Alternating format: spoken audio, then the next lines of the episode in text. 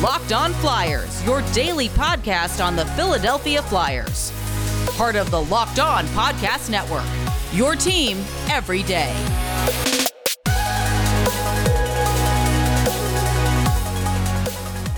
Hello, and welcome to the Locked On Flyers podcast for Wednesday, January 5th, your daily dose of Flyers news, analysis, and high quality content that is very excited the Flyers will be coming back to the Eastern time zone.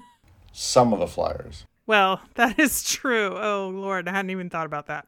Thanks for making us your first listen every day. You can follow the podcast on Twitter at Locked On Flyers. Keep up to date on all the Flyers news, our episodes, all that good stuff. You can also email us at lockedonflyers at gmail.com. I am Rachel Donner. You can find me on Twitter at rmiriam. I'm here with Russ Cohen, who's on Twitter at Sportsology. On today's show, we're going to talk about last night's game versus the Anaheim Ducks and then get into our mailbag. Locked on Flyers is free and available on Apple Podcasts, Spotify, Audacy, wherever you are listening right now. So subscribe and you will get all of our episodes here on the Locked On Sports Network. All right, Russ. So that was a bit of a bizarre game, I think, overall, just because both teams were pretty affected by COVID with uh, some AHL heavier rosters than they would have liked. Yeah, no doubt. I mean, there were two COVID uh, ravaged teams. They were uh, each missing very key players, both having their starting goalies. So you really can't make any excuses that way. I mean, you know, the first thing, and again, this isn't a knock on Carter Hart, but, you know, he got outplayed by Gibson. He made some good saves, but there are some times when you you wish, and it's not just Carter Hart, some players would just step up and have a big game. And it can't always be Cam Atkinson that does it. And there was nobody that was going to do it for the Flyers, but Troy Terry did it for them. And that that really is the difference maker on a road trip. And now you know, the little bit of magic that was there with Mike Yeo is is starting to wear off. I mean that that honestly the um, the choice that he made to challenge that goal was ridiculously bad. I mean, I just I thought there was very little chance that was going to get overturned. You're already down 3-1. You could have been down 4-1 after that. Yeah, let's back up a little bit to setting the stage for this game because I think it was pretty devastating to have Claude Giroux and Ivan Provorov added to the COVID list mm-hmm. you know, in the afternoon right before the game. Obviously, like we said, both teams were weakened by the guys that were not available, but it was just tough because the Flyers have been struggling up the middle, and to not have that option of Giroux, I think, was difficult for them to adjust to. Um, and then, of course, unfortunately, that ends Ivan Provorov's games played streak at 403. Yeah, that's terrible. Like, so upsetting. for Yeah, and that's a record, you know, for the start of a, of a guy's mm-hmm. career in the NHL. I mean, yeah, that that's tough. I mean, I can't count or listen, Anaheim, those are their top two centers, too. So oh know. sure, yeah, sure. I think that you know Mike Yeo made the best of what he could do with the lineup. I don't have any argument with how he set up the lines. No, no, the lines and stuff. I, I have no argument. Yeah. The challenge was bad. I think there were two decisions in the game that I question. One was the challenge, and you made a very good point about that. I think the second um, goes along the lines of you know the guy's not stepping up like you were talking about. So we had yeah. JVR, we had Konecny, but I thought the strategy at the end of the game when they pulled the goalie was not great, no. and they had Keith Yandle at the point for two solid minutes, and then and he ends up tripping somebody. right, but yeah. I mean, my point is that he kept taking point shots and trying to get redirects, which is fine, except Keith Yandle just doesn't have that shot. Cam York has the shot to make that work better. And so why did they not figure out a way to get the puck in in deep for half a second to get York out there for the second minute or at least 45 seconds? My guess is is that the coach doesn't trust York with the puck maybe hopping over his stick just yet because he doesn't know him well enough that way. Where Yandle, allegedly as a you know as a veteran isn't going to have it happen or happen as much. All that said, I can't argue with you. Maybe there's a point to be made about having the veteran guy in there when you're only down one goal and you just need to tie it up. But when you're mm-hmm. down two, put Cam York out there. I, I just don't see what the point was in in keeping Yandle out there when clearly he just didn't have enough juice on those shots yeah. to make the redirects work. No, and that's fair. I mean, he look Yandle was playing a very robotic game. He was going through the motions on a lot of things, clears around the the boards, things that you know. Again, we we used to see all the time, and it never work out. Uh, also, though, with you know, he did try and play physical at least Yandle, and that's something. But again, you know, I thought York played fine. Uh, he had a good game. He he was getting outmatched by Maxime Comtois though early on. Like that's still going to be he he he did a great job against Terry, but he was outmatched by Comtois. Who so, you know, if you keep York up, you're gonna get the good. Whereas you know the puck movement, the shots on net, and some scoring chances, and then you know he's gonna have to battle with a lot of stronger guys, and so you know, I always say, and this is the, the toughest decision you ever have to make with players do you want a guy up there surviving or do you want a guy up there thriving? And that's, you know, that's going to be the decision that has to get made at some point when everybody's healthy. With York, I think you're right to some degree about, you know, him struggling a little bit defensively, but I do think it's something he can improve on at the NHL level.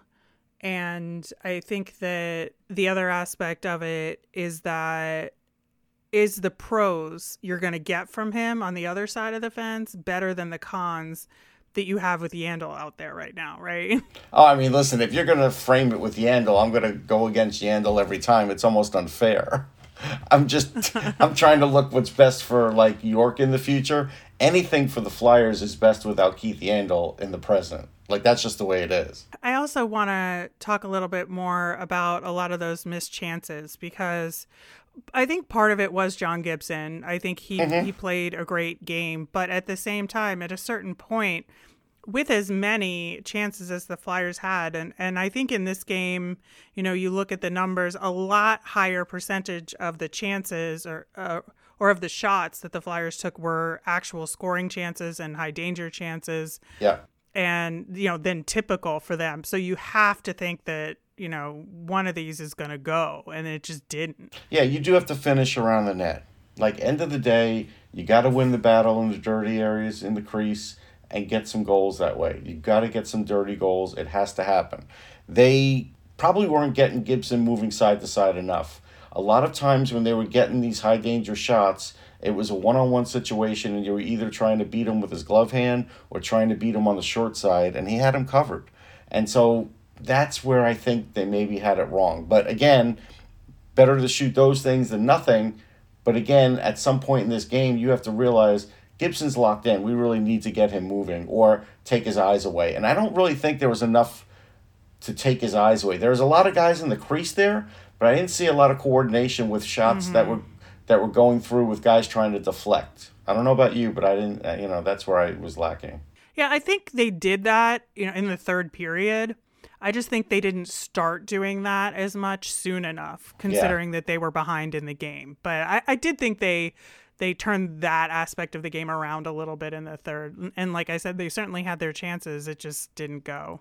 Yeah. So the Flyers are one, two, and one on that road trip. Uh, losing their last three games. Granted, they did get points because of overtime, but uh, certainly not the result we would have hoped. No, not the result you would have hoped. And you've got a team like the Bruins now that have games in hand that are that are winning, and it's going to be hard. This is not and one of those things where the Flyers just string together five wins. Like you know, in the past you could string together five wins at a lot of times during an NHL season and be right back in the race. But the way this Metro is, the Flyers have really no shot at getting in the top three, so they've got to get one of the two wild cards. And with Pittsburgh playing the way they are, you know, I still think it's the four teams for the one spot. Yeah, well, we'll get our first opportunity in our next game against Pittsburgh. We'll be talking more about that in tomorrow's show.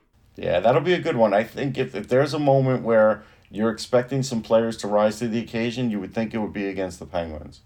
It's the new year, so that means New Year's resolutions. If yours is about getting fit or eating healthier, make sure you include Built Bar in your plan. Built Bar is the protein bar that tastes like a candy bar, maybe even better than a candy bar. Built Bar makes it easier to stick to your resolution because it tastes so good you'll want to eat it.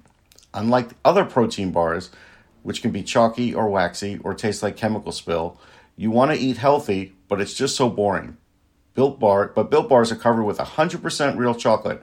Throw out the sugary or calorie filled treats and replace them with Built Bars. So when you're craving a snack or treat, you could reach for something that's healthy and tastes incredible. Your Built Bar has 130 calories, 4 grams of sugar, 4 net carbs, and 17 grams of protein. And there's so many flavors to choose from coconut almond, peanut brownie, raspberry, cookies and cream, salted caramel, mint brownie, and many more. In fact, Built is coming out with new limited time flavors.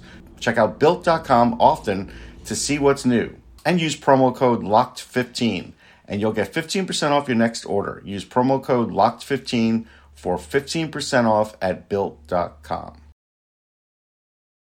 Once again, thanks for making Locked On Flyers your first listen every day. We are free and available on all of your favorite podcasting platforms. All right, Russ. So we got to dive into our mailbag. Some really intriguing questions, uh, given you know where the Flyers are right now this mm-hmm. season. So first one is a doozy. Uh, how would you grade Chuck Fletcher, knowing what we know now? For this year or for his entirety? For his entire reign. I'm going to give him a C, and it could go down to a D.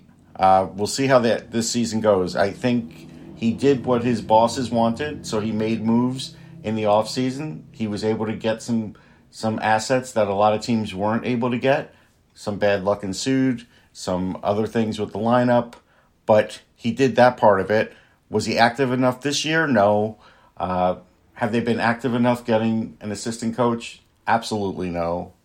Uh, so right now, I give him a C, and it's kind of like I'm taking a wait and see, for lack of a better term.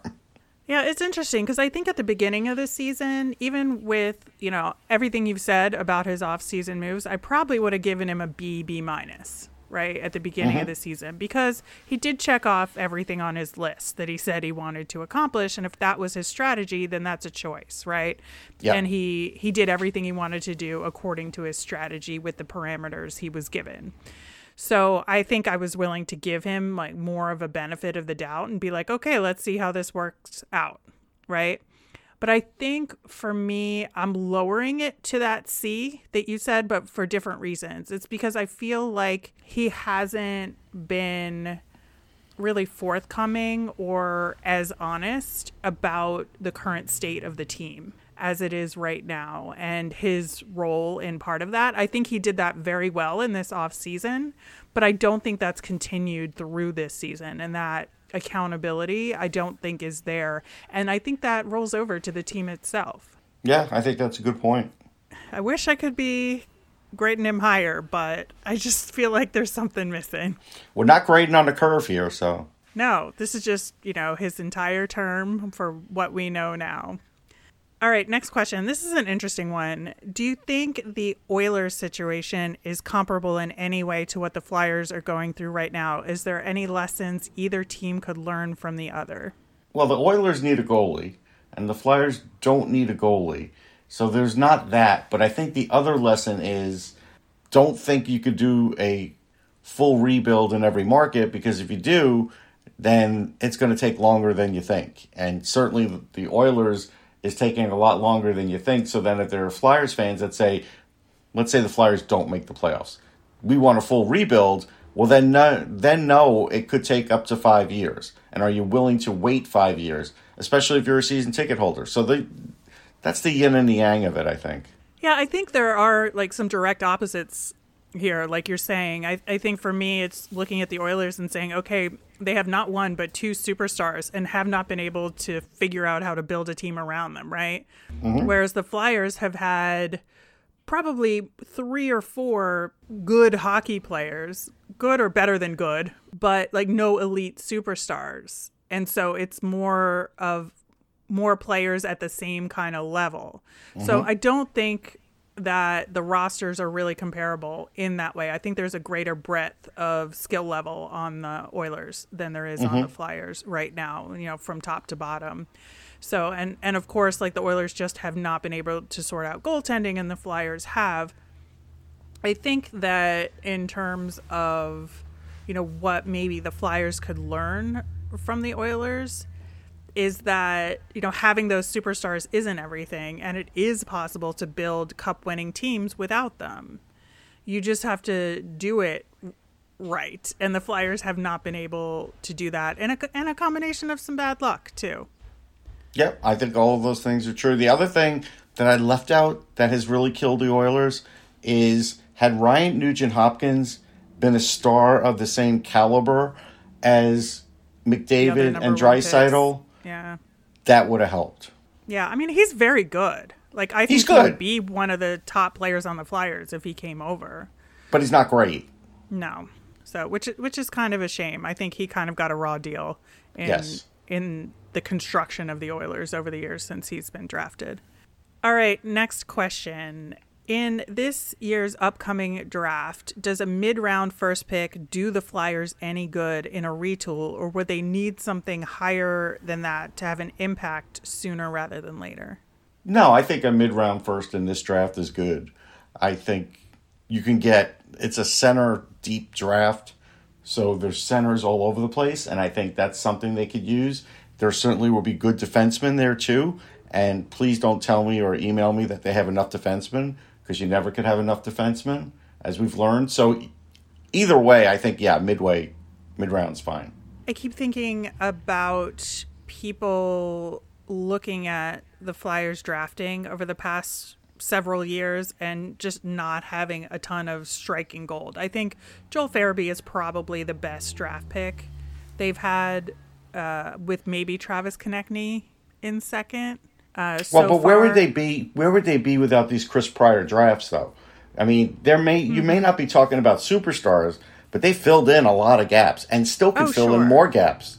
Sure, and well, and that's what I'm saying is that they've gotten like a, a bunch of quality players, but not those superstars. And of course, we had the bad luck of the one year we did win the lottery. You know, the picks were what they were going to be.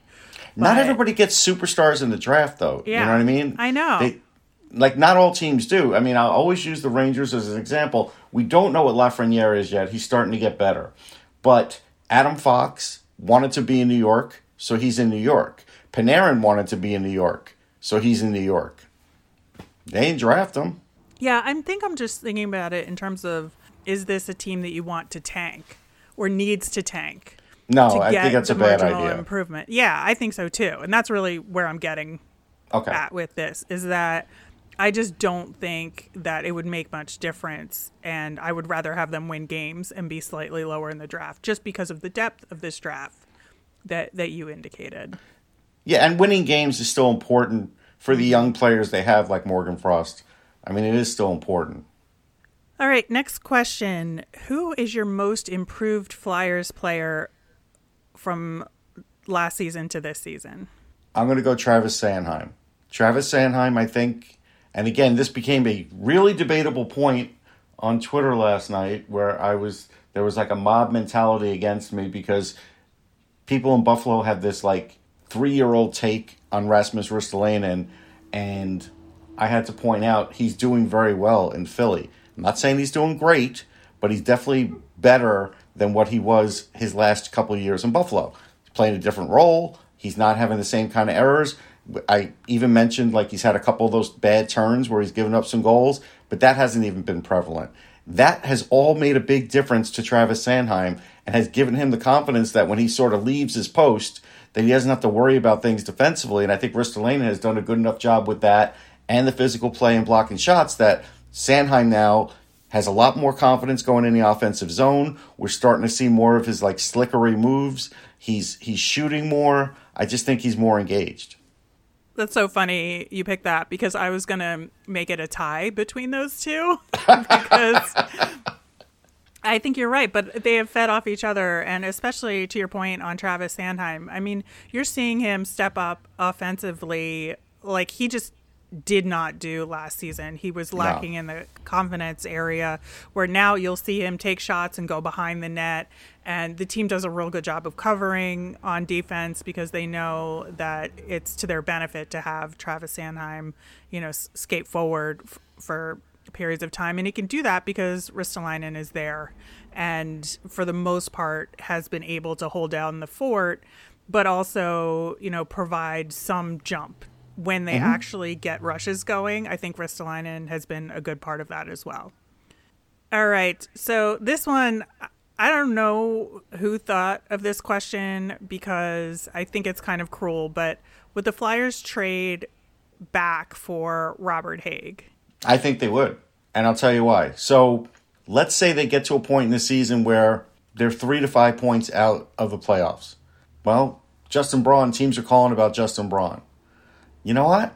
If I think I can keep Ristolainen, and I think there's a chance of that, and I could get something good for Braun, even if it's futures, if I can make a trade for Robert Hägg and not get killed on it, which I don't think he would because he's a he's a UFA, that fills the slot.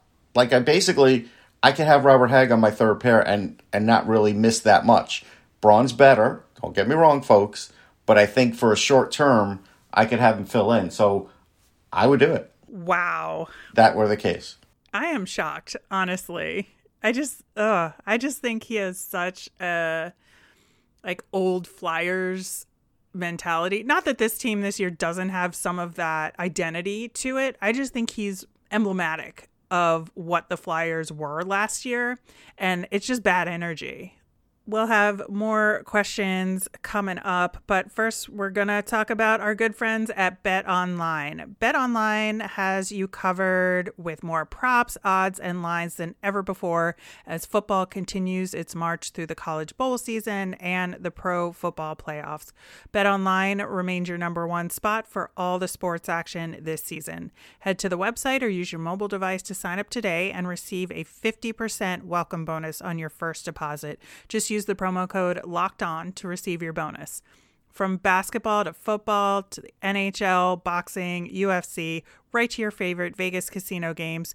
Don't wait to take advantage of all the amazing offers available for this season. Bet online is the fastest and easiest way to bet on all your favorite sports, so don't wait to take advantage of all their amazing new offers. Bet online where the game starts. All right, so we've got some more questions coming up, and this is another tough one. Keith Yandle has 11 games to go to break that Ironman streak, which, if no games get postponed uh, between now and then, is I think Monday the 24th against Dallas. Does he play Tuesday the 25th versus the Islanders? It's a really good question. I'm going to say yes. It's not what I would do, but I'm going to say yes because this is the definition of insanity anyhow. So why not keep it going? Yeah, I think the cracks are starting to show in terms of how like Mike Yeo is talking about Yandle, mm-hmm. but I still don't think they're going to take him out and they're going to let him play as long as he wants to. Yeah, it seems that way. All right, here's another tough one. Is Ryan Ellis out for the season without saying it? Well, my gut, which definitely has grown during COVID, feels that way especially when the most recent comments, and I think it was from Mike Yeo, said, hey, he's out of COVID protocol, but no real progress. I mean, at this point, I think it is some sort of sprain or something that hasn't rehabbed well and hasn't gotten him back on the ice. And so I just feel like after the All Star break, something we're going to, you know, get the word one day that he's getting some sort of surgery to either fix a knee or something else lower body that just didn't clear up, and I think he might be. Yeah. Yeah, I think so too. I, I hate to say it, but you know, with everybody else that's been injured this season, and there have been quite a number of them, you always see them, you know, they're back out on the ice, they're practicing, even if it's on the side rink, and we just haven't really seen that yeah. from Ryan Ellis, and that I think is a telltale sign. All right, here is a big question. Are the Flyers going to be buyers or sellers at the trade deadline? I really think they're going to be both because I feel like Dave Scott is going to push them to be buyers in some fashion. So, in other words, there's going to have to be some change. So like if they did the Justin Braun thing, that would be a part of it, but then there would still be something else. Are they going to spend significant assets? No. Are they going to gain significant assets? Maybe if they trade risk Ristolainen. Um, but at that point, then you really are just a seller. So, but I still think they'll end up being both because this season's been weird enough that even though they're playing better, they're sort of treading water. And I could see in, in, in another few weeks, they're still treading water. It, it's going to be tough. I think you're you're kind of onto something there with it, with the both idea that they're going to make a move just to prove to you know ownership that they've done something. Mm-hmm. But I don't know that the net result of that will be as if they've added skill as opposed to have lost some in order to gain some assets moving forward, if that makes sense. It does talking about some lighter topics, uh, the next question Will we see a Flyers Wives Carnival this year? Boy, that's a tough one because I think they're legitimately trying to wait because I don't believe they had one last year. And it's a fun event. And the Flyers do a great job. The Wives do a great job. I like the promos. I, I like writing about it ahead of time. Fans love it. Kids love it. I think that's it. It's going to be like a last minute call, but if I have to give the answer now, I'm going to probably say no.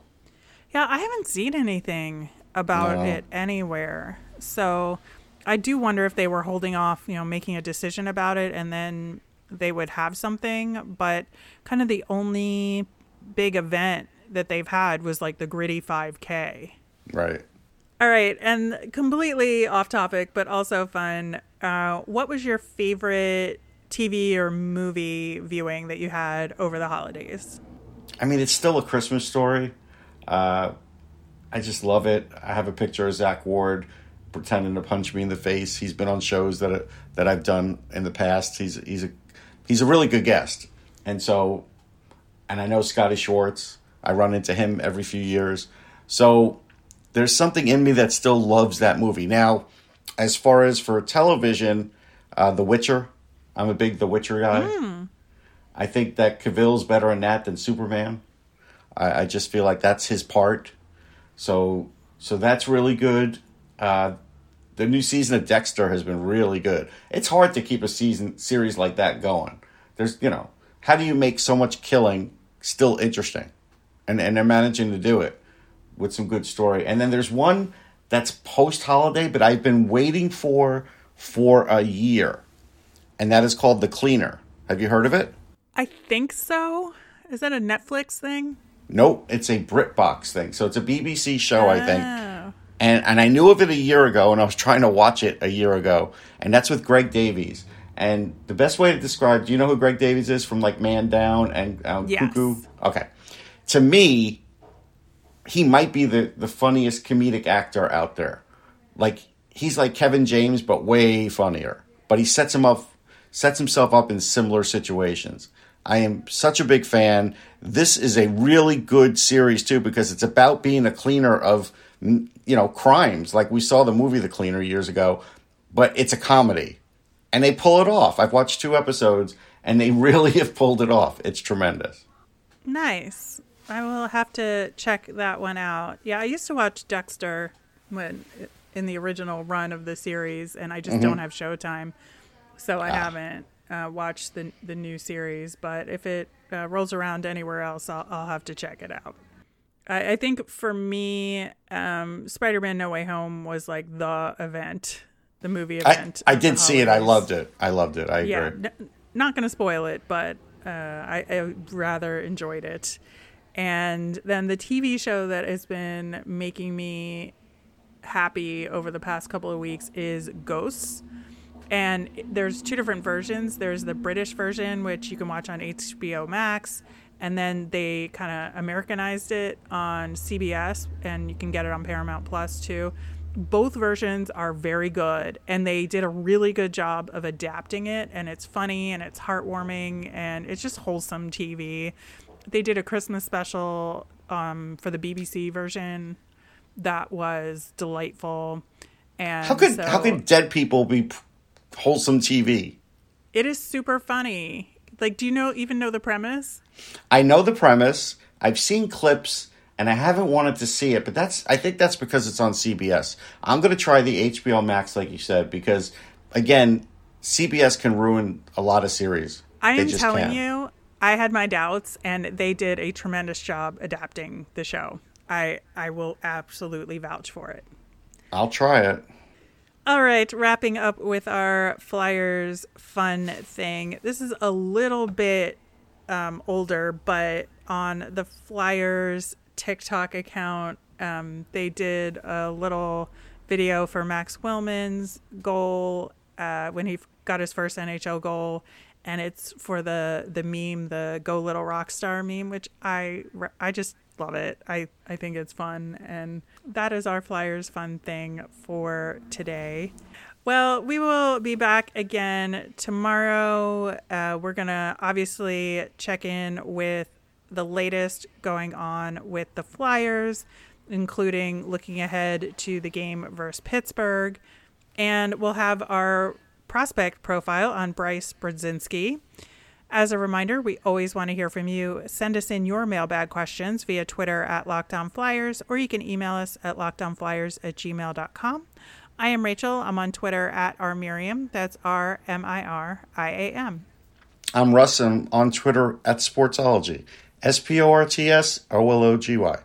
You made us your first listen today. Now make your second listen Locked On Bets, your daily one stop shop for all your gambling needs. Locked On Bets, hosted by your boy Q with expert analysis and insight from Lee Sterling.